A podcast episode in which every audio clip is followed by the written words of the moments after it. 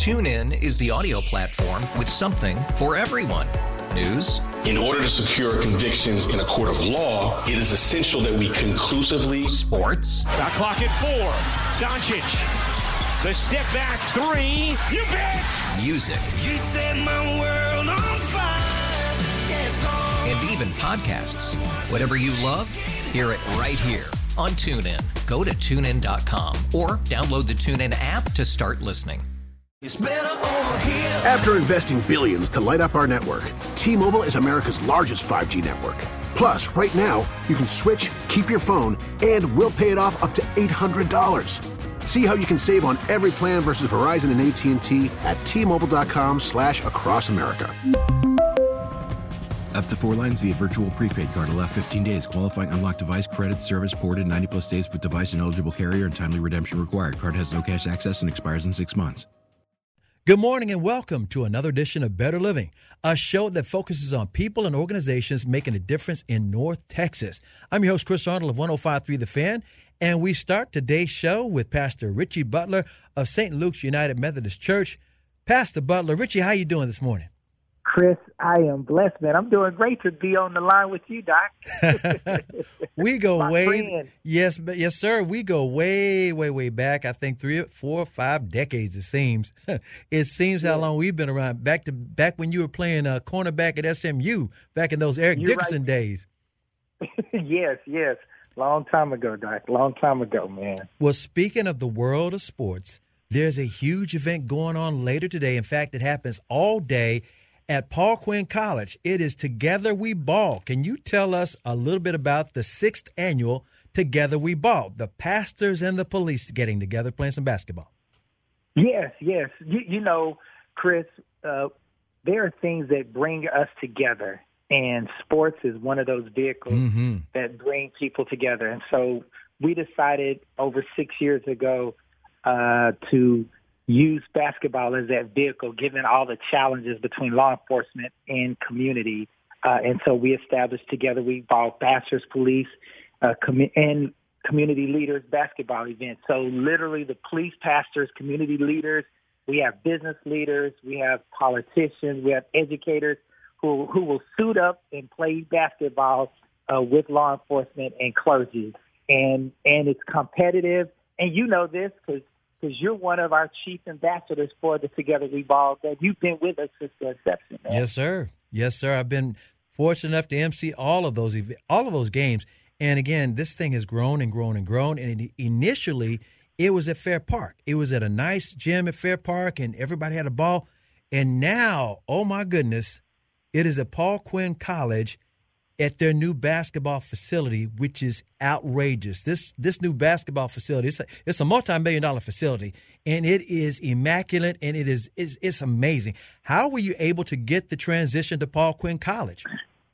Well, first of all, President Sorrell, who's a dear friend, and you know he has participated and played in the game over the years, and so we've talked uh, about you know one day hosting it at Paul Quinn, and when they got the new uh, gym uh, facility, facility completed with that gorgeous uh, court, um, you know I think we agreed this is the time, and and you know we took a two year hiatus from the pandemic. This was the right time to come back at Paul Quinn and what Paul Quinn represents to our community in the way of education and taking uh, those who potentially could be left behind and left out, and they ensure that everybody has access to a great education and also mobilizing resources from all over North Texas to support, you know, education for all students. It was just appropriate for Together We Ball to be at Paul Quinn uh, this year. It's absolutely free. And again, I suggest if you haven't seen the new facility, you can check it out online at www.projectunity.net. www.projectunity.net. If you want to take a look at the sparkling brand new facility, this multi million dollar facility where Together We Ball will occur later today. There's lots of activities today. You got starting at 10 a.m., youth skill and drills camp, a high school exhibition game, the community resource fair, uh, the community court activities and pregame draft, and then at four o'clock this afternoon, it's the big game. Can you talk about some of the things that are going on outside of the big game because it has grown over the years and it's it's just about like a festival and you've got all kinds of partners involved as well.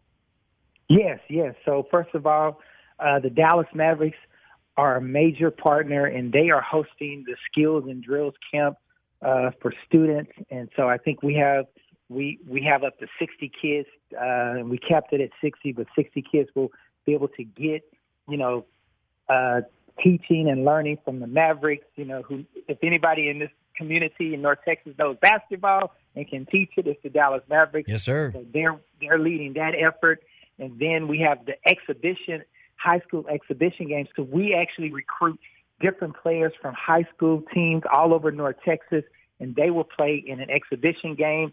So you know, and this is you know top talent from different schools. So we're excited to have that representation. Can I real quickly run down some of the schools that are some of these players going to yeah. playing from? You got players from uh, Skyline, North Forney, Mesquite, Lake Highlands, Jesuit, Highland Park, Bishop Lynch, and West Mesquite. It's it's going to be a, a showcase. Yeah, yeah, showta- showcase of North Texas talent, and and then you know we have our community resource where we you can learn about uh, different things uh, related to the community, uh, especially from a, from a law, law enforcement standpoint, to help edu- again to again to help educate our community and and build bridges and relationships between law enforcement and community. And think about this, Chris. Many times, especially in African American communities, you know, our interaction with law enforcement is in a time of crisis. Something has gone wrong. Uh, and what we're trying to foster is a time of calm where we can build relationships. So when the crisis comes, there is a different response uh, when you're in relationship with someone versus when you're not. Did I'm trying to remember because I've been involved from day one, but it seems to me that Together We Ball happened right around the time of the uh, the tragic Dallas parade shooting when it was hashtag Dallas Strong. Can you can you uh, fill in the blanks on how the birth of this this game because I think it was right about that time. Actually, it was it was a year before. So, we- so uh, one of our fraternity brothers, uh, Sergeant Sheldon Smith, and I. This Yes, happened right after Michael Brown, and you know, there Oh, St. Louis area, protests. yeah. Mm-hmm. Yeah, and so he and I started talking about how, what can we do to you know bring the community together, and so uh, together we ball is was not you know a brainchild of the police.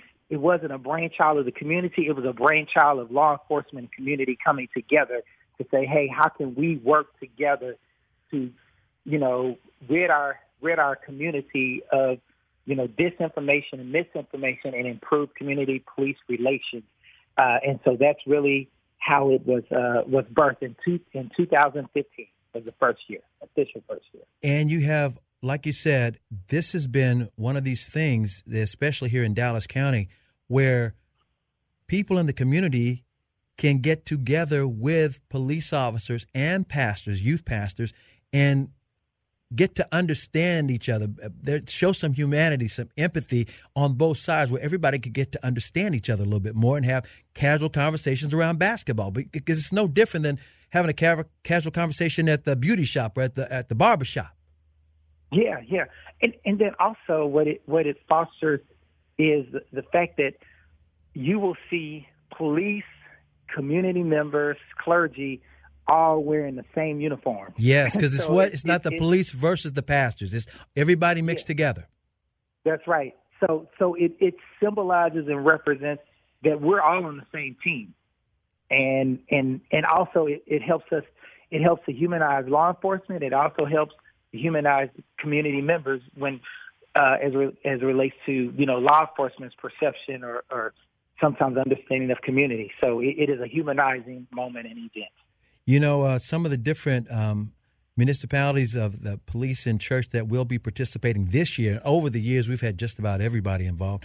Uh, the Commitment Partnership, the Community Leadership Group, uh, Concord Church, Dallas Police, Dart Police, DISD Police, Sheriff Department, uh, For Oak Cliff, Paul Quinn College, St. Luke's Community UMC, um, Sunlight Missionary Baptist Church, the Wesley.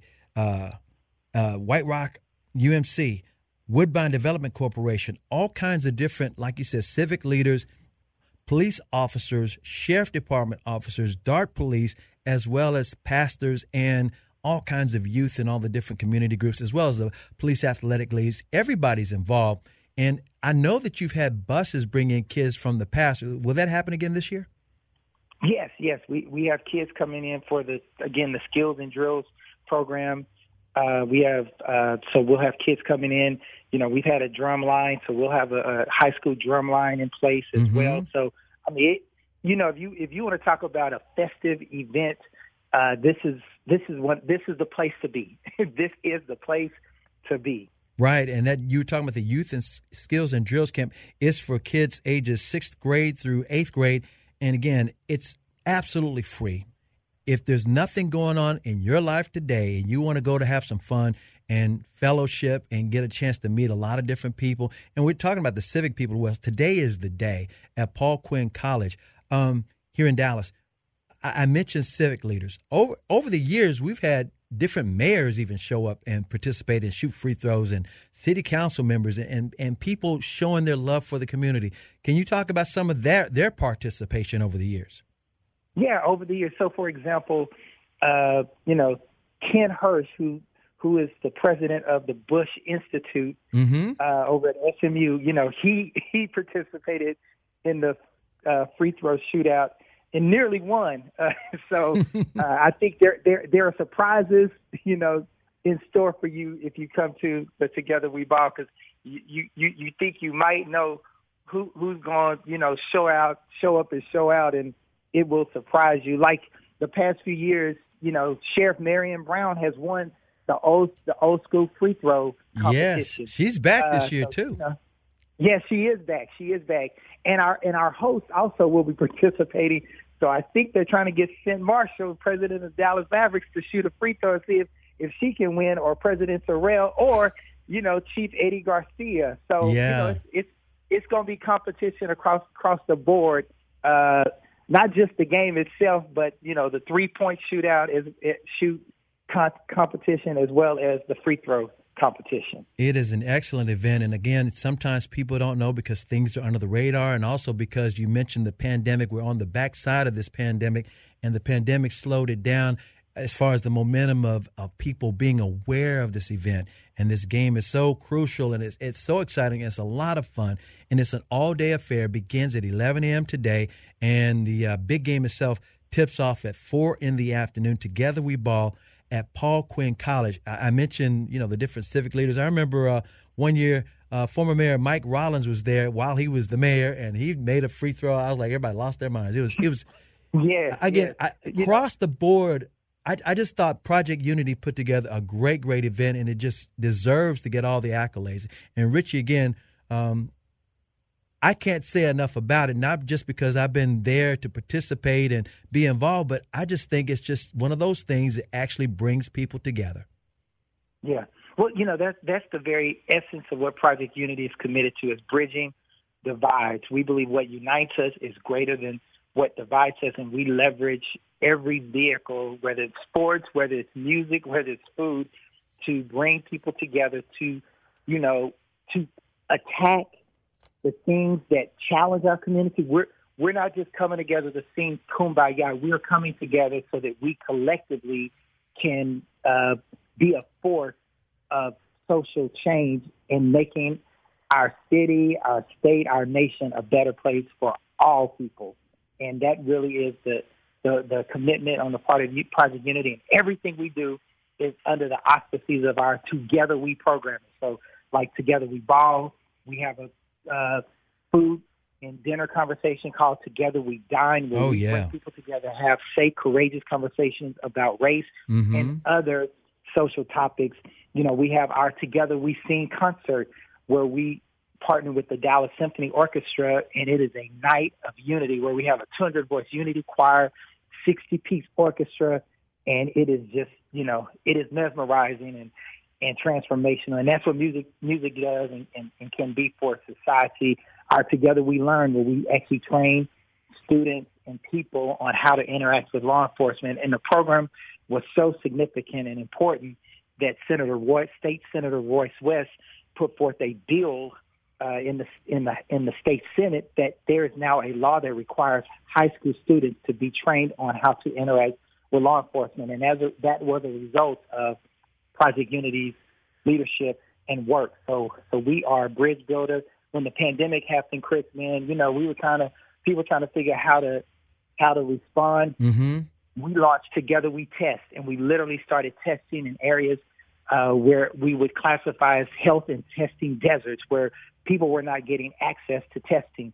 And so we propped up five churches in the community and had a, a testing site every day of the week for people to go. And then we transitioned when we got a vaccine to Together We Vaccinate and got thousands of people vaccinated. So Project, I'll say this, if there is a problem, we are going to be the source uh, for a solution to that problem in our society.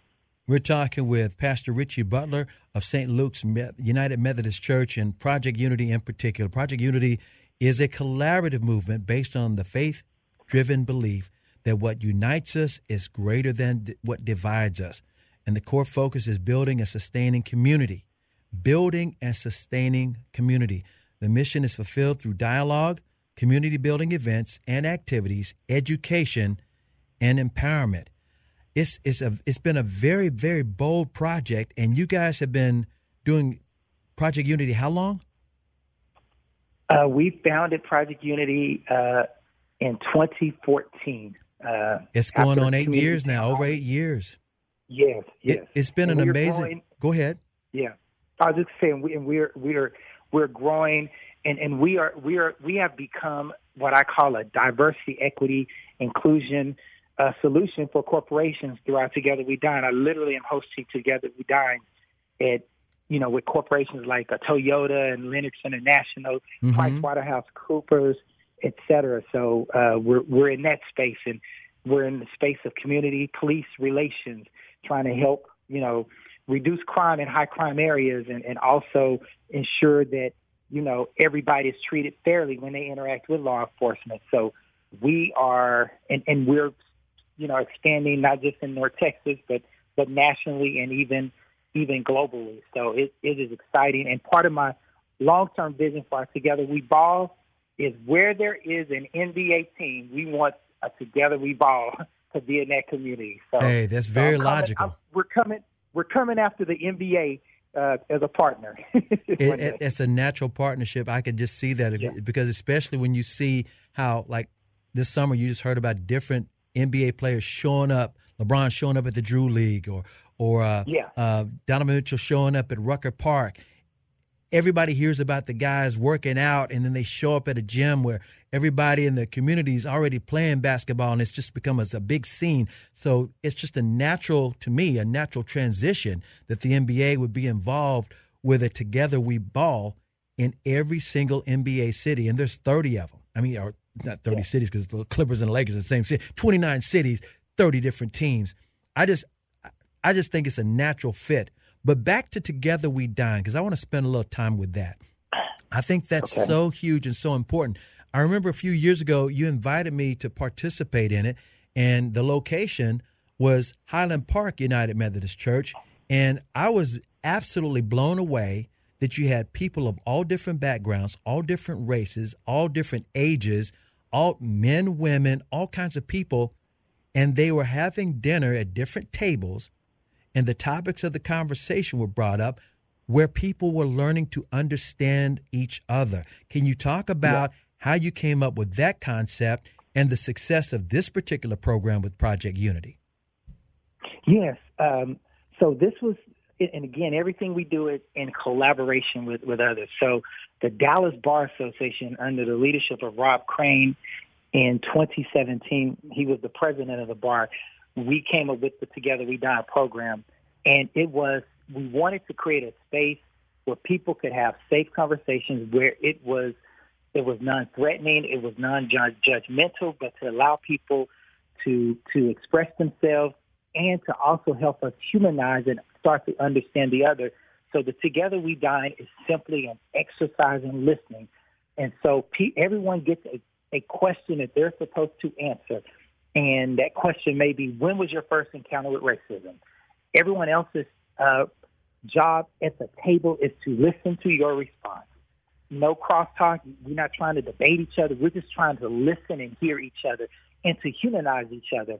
And then the next person gets their question, and again, their question is something else. But everybody else's job is to listen to their response to their question.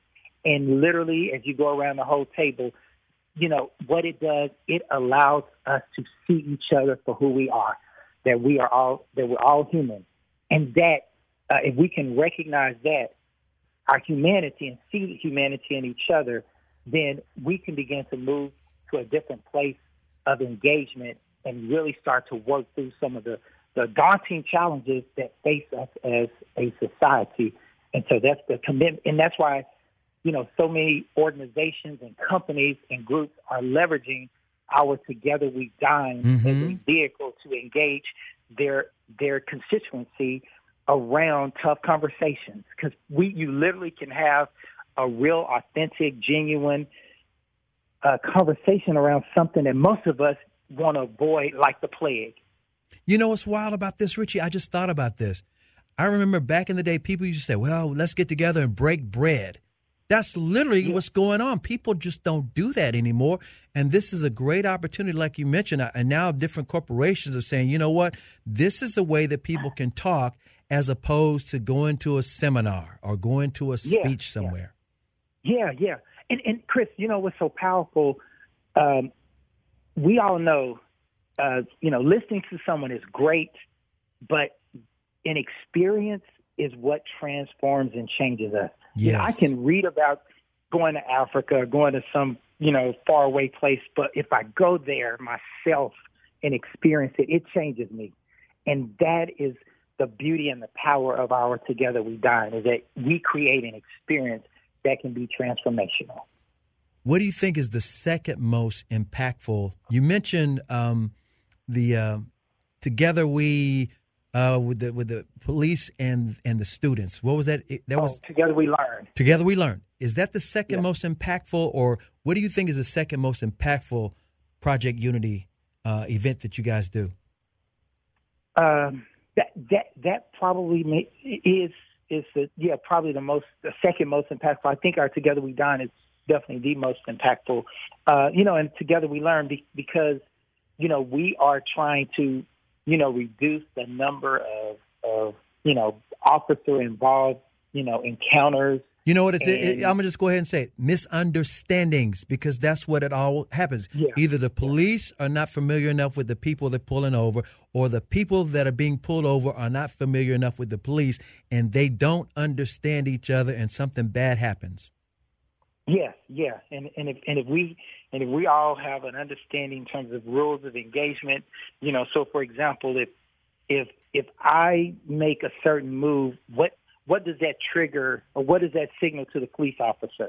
And so trying to make sure we understand each other is so so critical so that we can de-escalate situations because you think about think about it a number of these incidents are born out not because someone had a had a, a, a weapon not that they were committing a crime i mean just regular you know they've been pulled over for you know you know speeding or turning whatever. right when they you know yeah. at the wrong time or it, it was running it was through a stop sign. Minor. Yeah, yeah, it was minor. Minor. Somehow it gets escalated, and so we we want to use tactics to de-escalate, help people, you know, develop skills to de-escalate. Whether that is the citizen, because mm-hmm. sometimes in, in in our Together We Learn program, we literally put students in a car and we do an actual simulation and you know trying to help them understand when the officer isn't you know being you know, uh, isn't doing the, the, his job the way he or she should do it,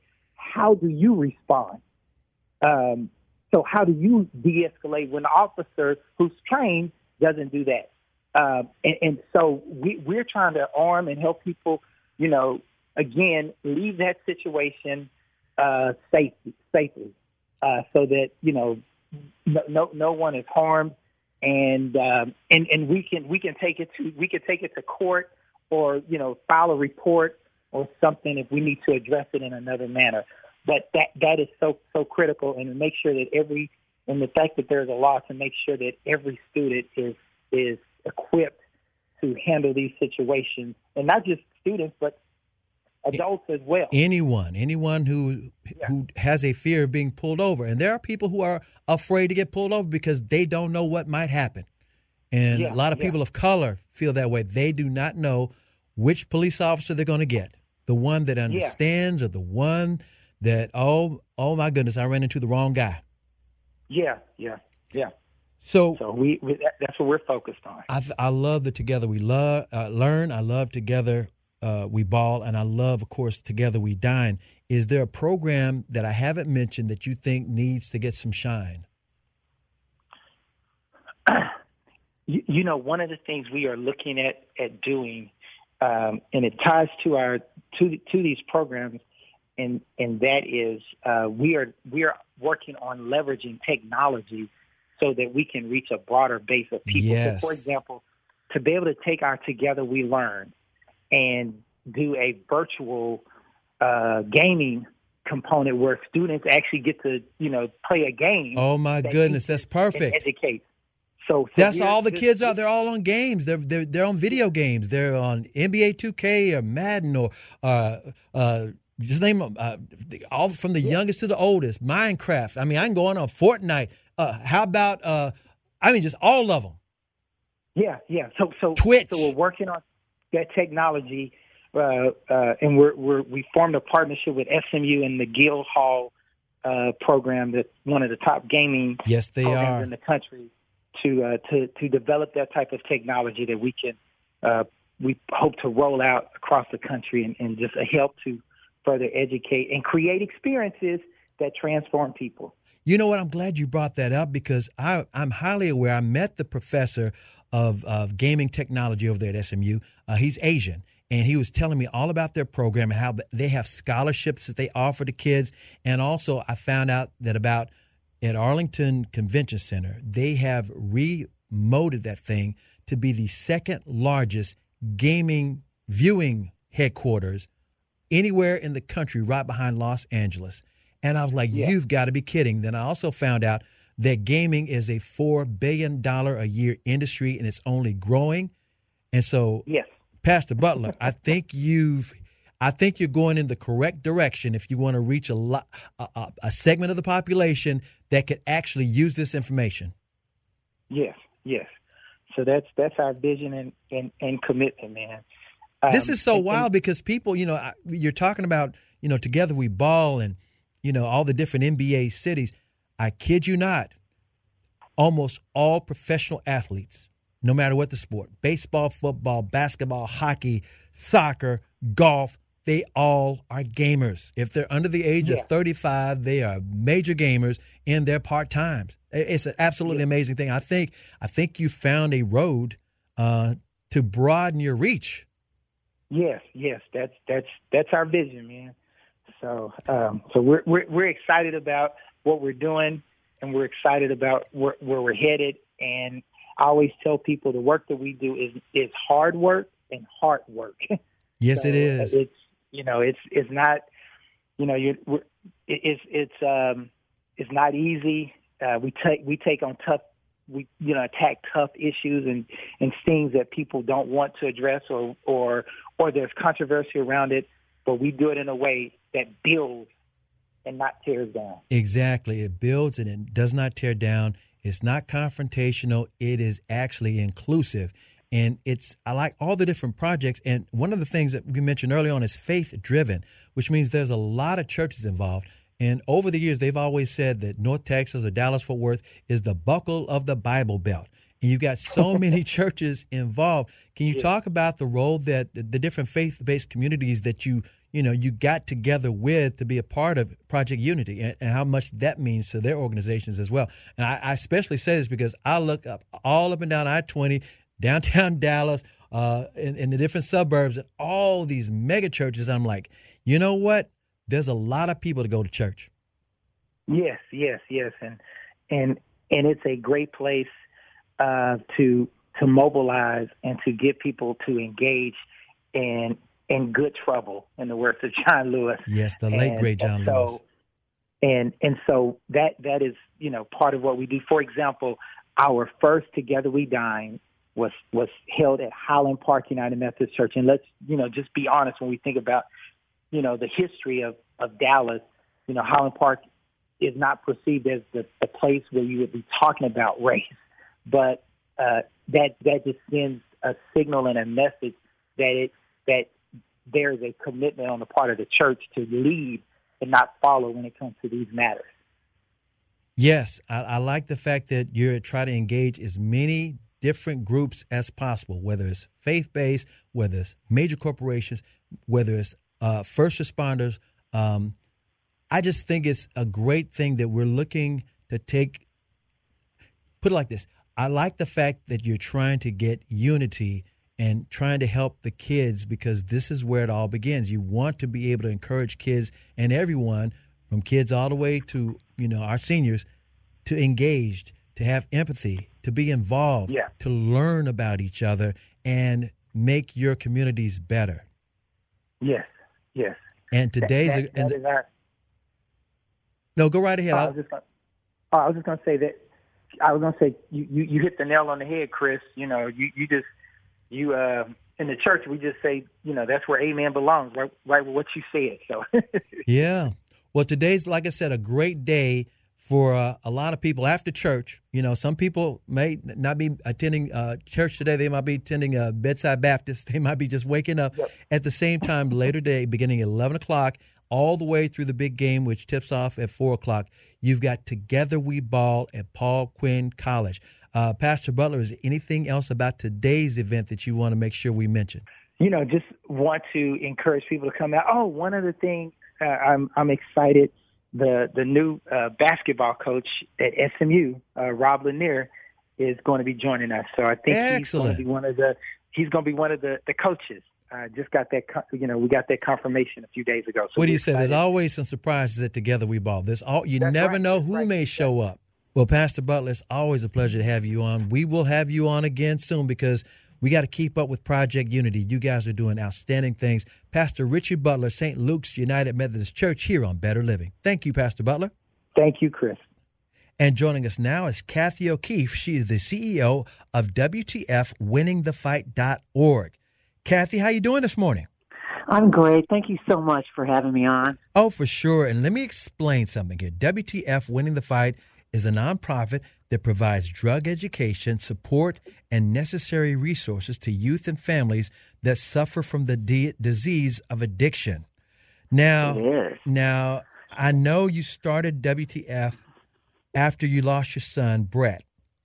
And can you Correct. talk about his accidental drug overdose? But before we start, you got to kind of salute him in a way because you say he used to, in a loving way, used to say WTF.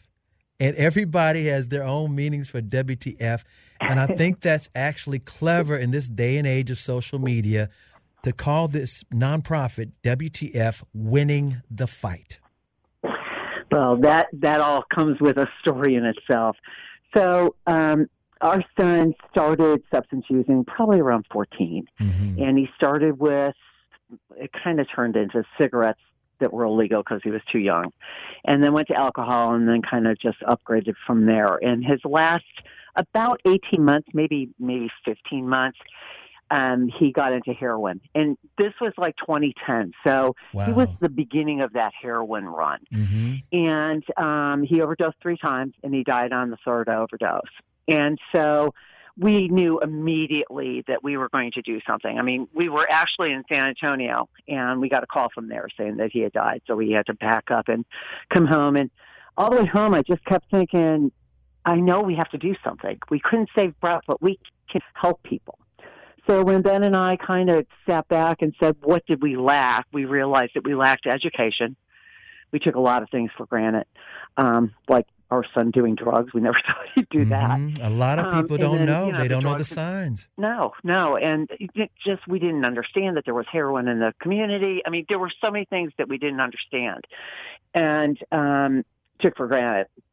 And so we kind of sat back. So the education was a huge part of what we lacked. We also lacked resources because when every step we took with Brett, we didn't know where to go next. And then the last thing we lacked was support. And because it's such an ugly disease and it's embarrassing. I mean, at the, at the front end, we were embarrassed because his behavior. But now we understand his behavior was actually the, the drug addiction speaking, not our son. Mhm. But um, so we decided let's take those things and start an organization, and that's all we're going to do. And so that's all we do. We educate, support, and resources. And Brett was very well known for saying what the yeah that what the f in a very kidding and loving manner. Right. Kids And- kids say that all yeah. the time. Yeah, it, it, it was loving. And so here we're at the funeral, and all these people were coming up to speak. And I don't know if they did it, one did it, and then they all followed suit. But after they all spoke, and they said, and in the words of Brett O'Keefe, what the F? And I'm like sitting next to the priest going, oh no, what is this? Hmm. But the reality of it was, it was loving for him, but it was a common thing for all of us to say while he was using because you're just overwhelmed. hmm So we decided to um, use the WTF, but we turned it around to winning the fight. And uh, it's funny because it took on WTF now took takes on a different aspect for so many people. hmm So many people. Even my mother, my 92 year old mother, was on Facebook the other day, and she she said, "Oh well, I know what WTF stands for." and it, it was just too cute, you know. yeah, It- it's, it's kind of an came even from my inside thing. Yes, inside Yeah. thing, but it's it actually, like you said, it, it fits the cause. And I, I, I- I kind of chuckled about it because literally, a long time ago, you know, I would say MF, right? And Right. people, oh, you can't say MF, and I said, well, MF stands for my friend. Oh, there you go. So I, I kind of flipped it. And I was like, okay, so you flip WTF to winning the fight. And it's such a worthy cause because, again, a lot of parents, especially, it's almost like they don't want to talk about it. It's almost like mental health awareness. They don't want to talk about it, but it happens. And it happens in an insidious way because kids, you know, peer pressure. And the next thing Oh, you know, because what what are kids? They're all about being afraid of being judged, and so they wind up doing things that their friends do to fit in, and and that's sometimes how things kids get addicted. Oh, absolutely, absolutely. I, I, I tend to call it uh, peer acceptance, not pressure, because nobody really pressures them. Right. But peer acceptance, because we all want to be accepted somewhere. Mm-hmm. And you know, a lot of kids, especially for Brett, Brett was a pretty good athlete. But um, when they start drug testing, it was kind of like, okay, that's not going to help because he was smoking pot. Mm-hmm. and and also he did very poorly in school. So even beyond the drug testing, um, if you didn't pass, you didn't play. So they took away what he kind of balances himself out with, and that was sad. That was really sad. Yeah. So after he passed away, and you you decided to start a nonprofit and get the word out and try to support, you know, families and youth that suffer from the disease of addiction. Can you talk about the process of getting winning the fight started and some of the things that you encountered along the way? Because I, I know you ran into a lot of people who said, "Oh my goodness, we're going through the same thing," or you might have also had some challenges on. Okay, there's a lot of nonprofits out there that may address drug addiction. Well, there's not a whole lot out there that address drug addiction, but we did run a, a, across a lot of blocks, let's mm-hmm. say. so when we kind of talked about it, we I brought all of Brett's friends in. I probably had 15 to 20 kids in my living room, and I put brown paper up on the wall, and I just grabbed a marker and said, "Okay, let's start at the beginning. What are we going to call it?" And then we kind of got that. You know, what are the colors? What is this? What is that? What do you guys need? Because let me be the conduit to what you need. And they decided they didn't want a 12 step meeting. They wanted this, they wanted that. And it was funny because then I said, Well, what days would we meet? And they were like, Well, Tuesday, Wednesday, Thursday, or Tuesday, Wednesday, Friday.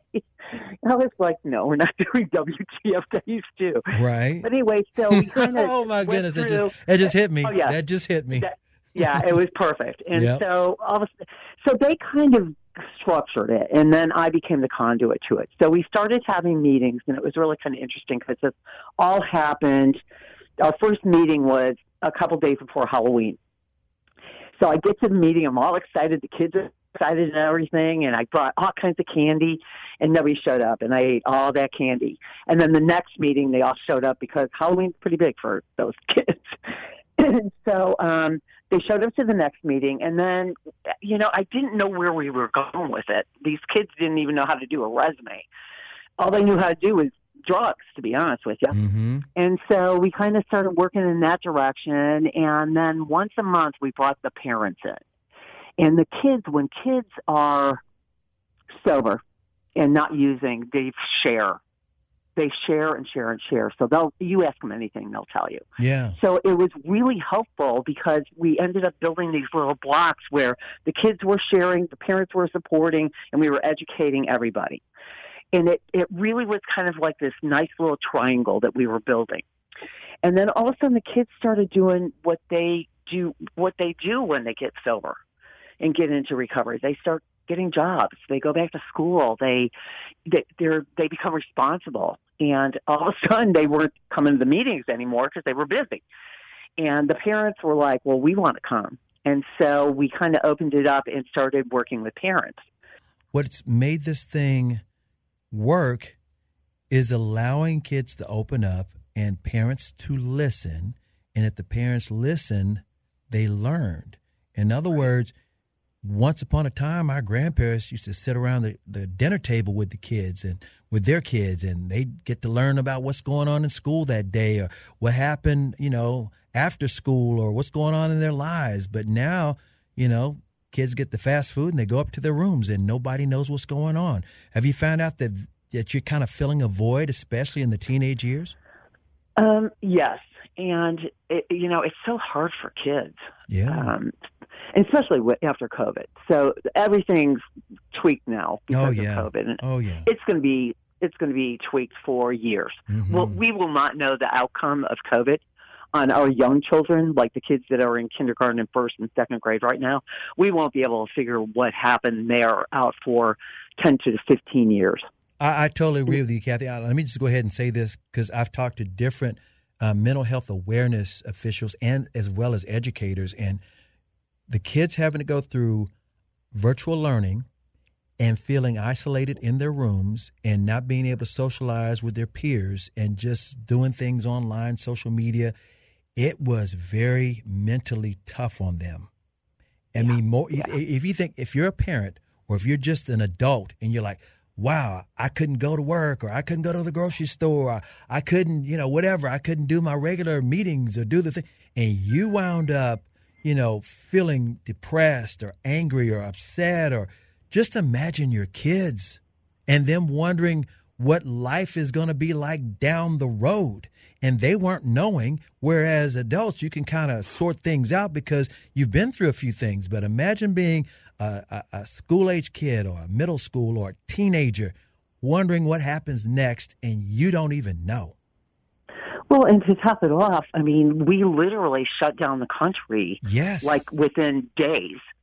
And it was so scary because they were afraid they were going to die. Right. Uh, Teenagers You- you and kids outside. were If you go outside, you have to terrified. put a mask on it. And the parents Terrified. weren't really talking to them about it. They're just trying to tell them it's going to be all right. But they weren't really providing a lot of answers because they didn't know the answer. I'll never forget this. This was the it was in April of 2020, end of May, end of March, and all of April when everything started shutting down. March March 13th, the the the cut down. I think it was March 17th, but March 13th was the last that we did, Yeah, and then we were in for a year. yeah. So you You know, and it's funny because I was I remember you could walk outside. Okay, so Right. all of a sudden it was kind of like walk, let's go walk, and I would walk around the the community and see all these signs on, in people's front yards, like uh, my graduate is graduating this year, and I'm like, no, they're not. I mean, they may be graduating, but they're missing out on graduation parties. They're missing didn't out have- on graduation. everything. I, it was just so sad. It was even remember the birthday parties. It was a drive-by birthday drive-by parties. birthday parties. Yeah, yeah. We did everything we could to try to be normal, and it's not. Right. It's not normal. Right. And so what happens with teenagers? They try to figure out how to cope. Well, and parents did too. I mean, Mm-hmm. think about this. The parents were like, okay, I'm stressed out because especially we're all locked up at home. So a lot of people don't, aren't used to that. I work Right. out of the house, so I'm fine with that. And it, it was hard for me because I go out to lunch and I see friends and stuff, and that's my sh- social. I lost my social. Mm-hmm. Um, but a lot of parents, you know, all of a sudden they didn't even have enough computers in the house for everybody to do their stuff. It was just crazy. And then parents, you know, you, you had a tough day, so all of a sudden they relax and go have a cocktail. So that's, you know, what we were mirroring to our kids was not even healthy. But Right. we weren't healthy. Right. People were trying to figure out how to cope. And so it's not surprising, especially for you with you know WTF and winning the fight. Uh, it was not surprising that teenagers started coming up with different ways of coping behind their parents' back, and uh, I guess it was a lot of them doing prescription pills. That became the more common drug. Can you talk about prescription pills recently over the last five or ten years, taking taking control of kids and their, and their coping mechanisms?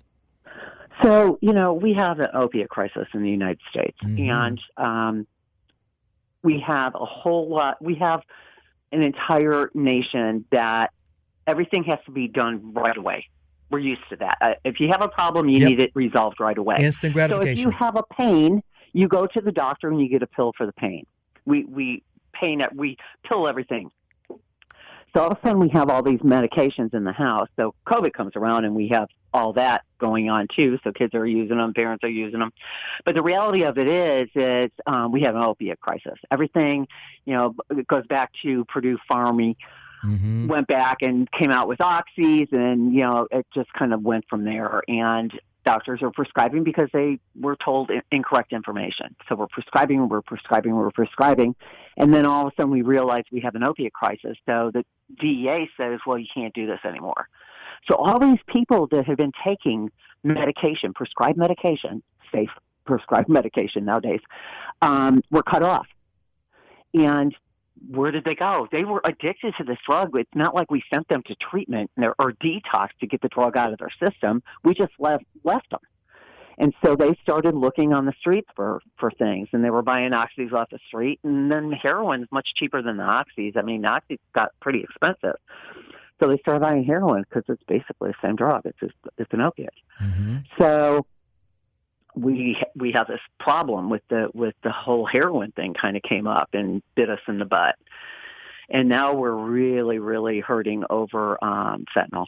is really hurting us right now. I yeah, mean like fentanyl is the, it's, It's the bad. secret hidden drug, but it's like it's killing people left and right, and a lot of teenagers as well. In fact, you have the stat on your website. The Center for Disease Control um, declared in 2020, 87,200 people died from drug overdoses.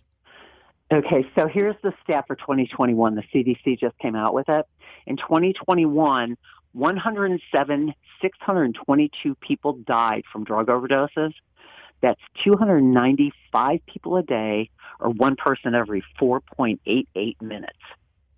When Wow. Brett died, it was one person every like 15 to 18 minutes, Wow. and he's only been dead 12 years. wow. I mean, it's scary, It's very scary. Mm-hmm. And so, really scary. So, winning the fight, you're there. You're here in Dallas Fort Worth. Can you talk about what you guys have been doing recently? And we're going to talk about the documentary in just a minute. But outside of the documentary, can you talk about some of the things that you've been doing and some of the things that you've seen where it's been beneficial for families? Um, so we've been working.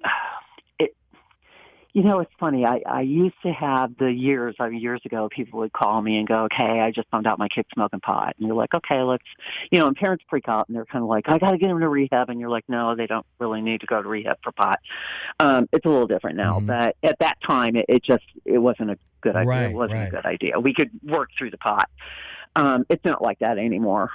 But the kids are they have such an abundance of things available to them. I mean, you can get drugs on the street anywhere, literally anywhere. And online. I, well, and that's the whole thing. You know, when Brett used to buy, okay, so Brett was a heroin addict. So he would literally, and he didn't drive, so he, he needed to get a ride in a car and all that. How old was he But when he, he would- passed away? He had just turned 18. Oh my.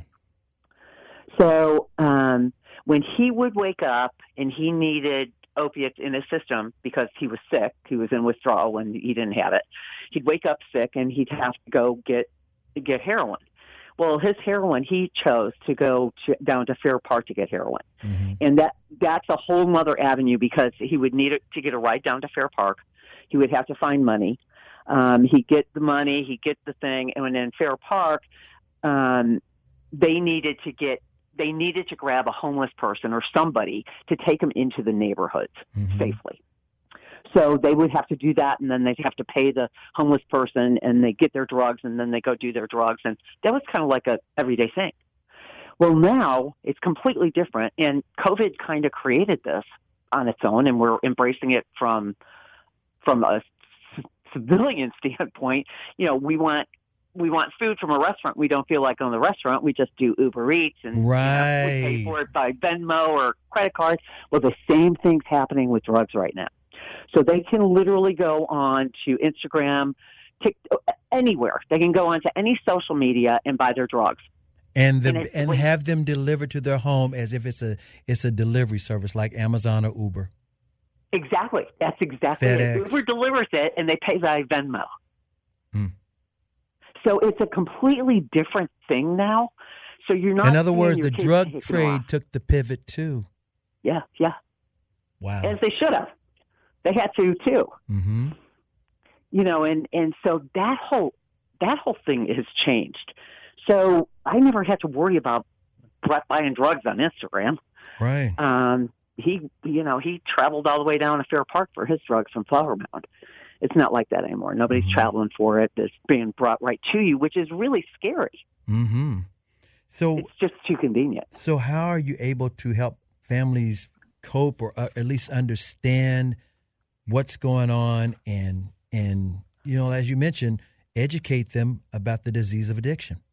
right so we use education is huge for us Mhm. and we use every avenue we can. We have a really good website, and we have Yes, a really good Facebook. Thank you, thank you. And we're working at it all the time. We're coming up with more and more tools for families, but we have also a very good Facebook. And that Facebook, what I do is I just find everything that's going on. I try to do more local because it pays more, you know, like what's happening here versus what's happening in Kentucky Mhm. but it goes across the board regardless. So I find what's going on and we put stuff out there. And then we also do programs. And now that we're, you know, we're not tied to COVID anymore, we're back to meetings. So that helps a lot because a lot of people just, we're so zoomed out. Mhm. So we do our meetings. Um, we do like we just did a program the other day where we showed our documentary, and then we had DEA, the local police department, and recovery resource come in, and they did a panel discussion. And let our community know what is being seen in our community in Flower Mound. And we're going to plan on doing this in a lot of the local communities. Most of it's the same. The DEA is picking up basically the same stuff in the police department Mhm. but at least we can focus in on, you know, if it's going to be Carrollton, we'll focus in on Carrollton and get that same information out. Because right now people are dying from, people are being poisoned by fentanyl. Brett died from an overdose of drugs. He he bought heroin. He also he basically died from um, accidental overdose, and it was Xanax and heroin. And when you take Xanax after like more than prescribed, Mhm. um, the high you forget. And it's one of the great things that it's uh, actually a pretty cool drug for parents to understand because you could ask your child something, they'll answer it. And if you ask them the same question like three minutes later, they won't remember that you asked them because the drug makes them forget. Wow. You mentioned Xanax. you know what? I hear in a lot of songs nowadays, a lot of, you know, songs of pop music, they talk about Xanax or they talk about Percocet. Yeah, Percocet are every every dying on It's like the Percocets ju- drugs of choice are Percocet, Xanax, and Molly, which is uh, ecstasy. ecstasy. Yeah, yeah, which is scary because that's coming in from China. Yeah. And, and it's all synthetic, so we have no idea How powerful what it that is. Yeah, exactly. Well, and the Percocets that are coming up, they're coming in, and there's huge amounts of them that have been laced with fentanyl, and we lost a lot of people. We're losing a lot of people on those Percocets. hmm So you were Um, mentioning the, the documentary and the DEA and the, the different groups. Of the, let's talk about this documentary. It's called Not Me. You just guys, you guys just released it a couple of weeks ago. Can you talk about what Not Me is about and why this Sure. is actually a, a good get together for people to learn more about, you know, drug addiction? Sure.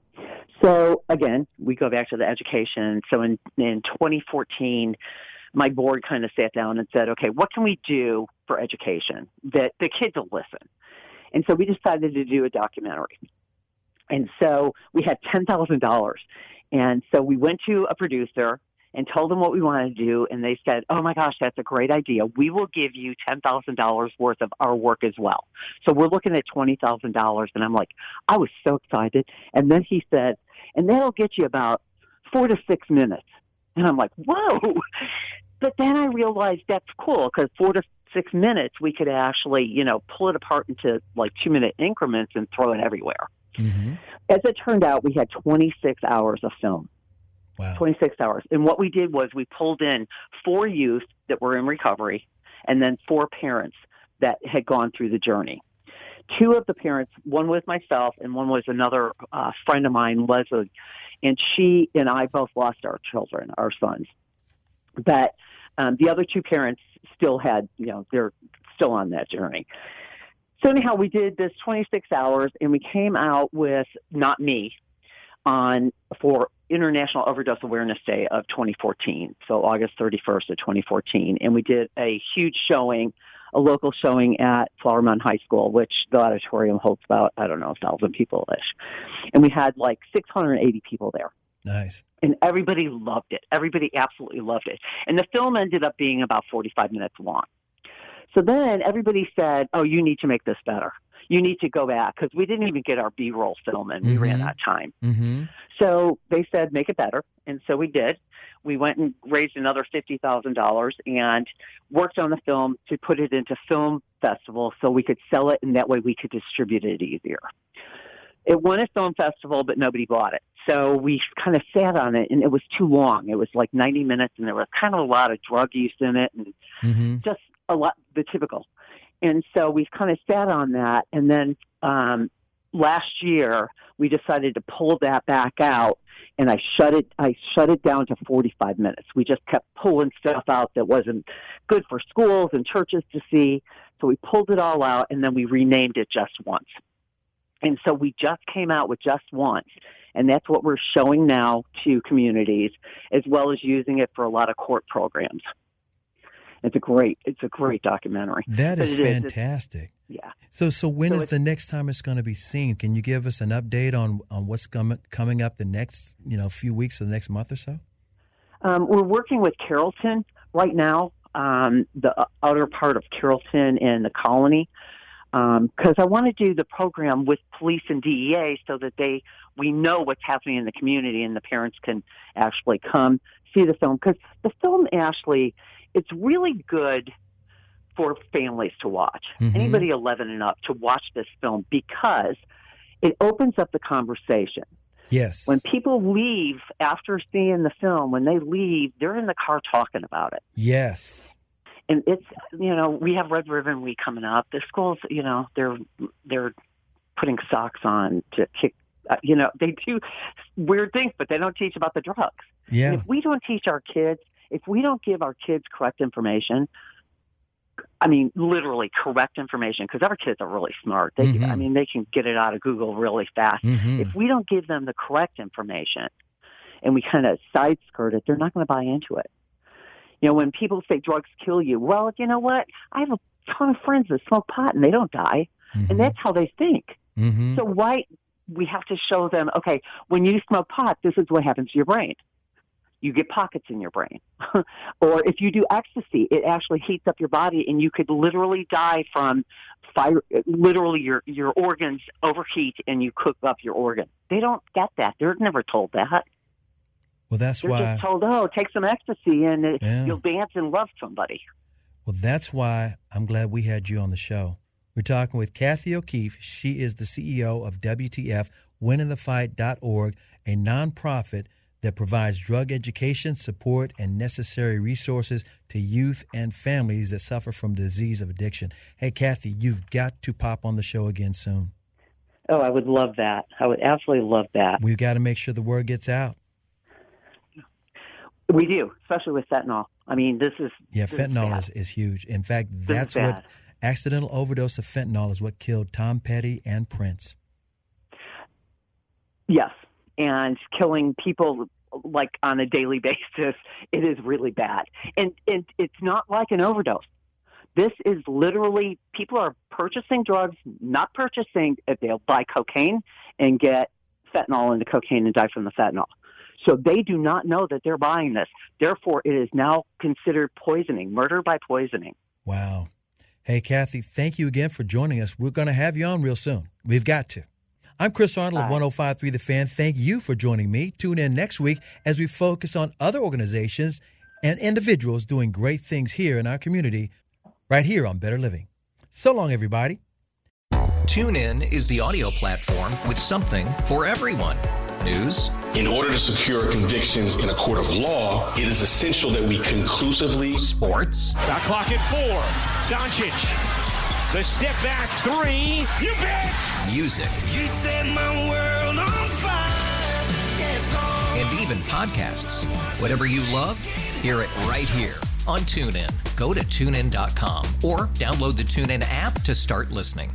It's better over here. After investing billions to light up our network, T-Mobile is America's largest 5G network. Plus, right now, you can switch, keep your phone, and we'll pay it off up to $800. See how you can save on every plan versus Verizon and AT&T at T-Mobile.com slash across America. Up to four lines via virtual prepaid card. Allow 15 days. Qualifying unlocked device credit service ported 90 plus days with device and eligible carrier and timely redemption required. Card has no cash access and expires in six months.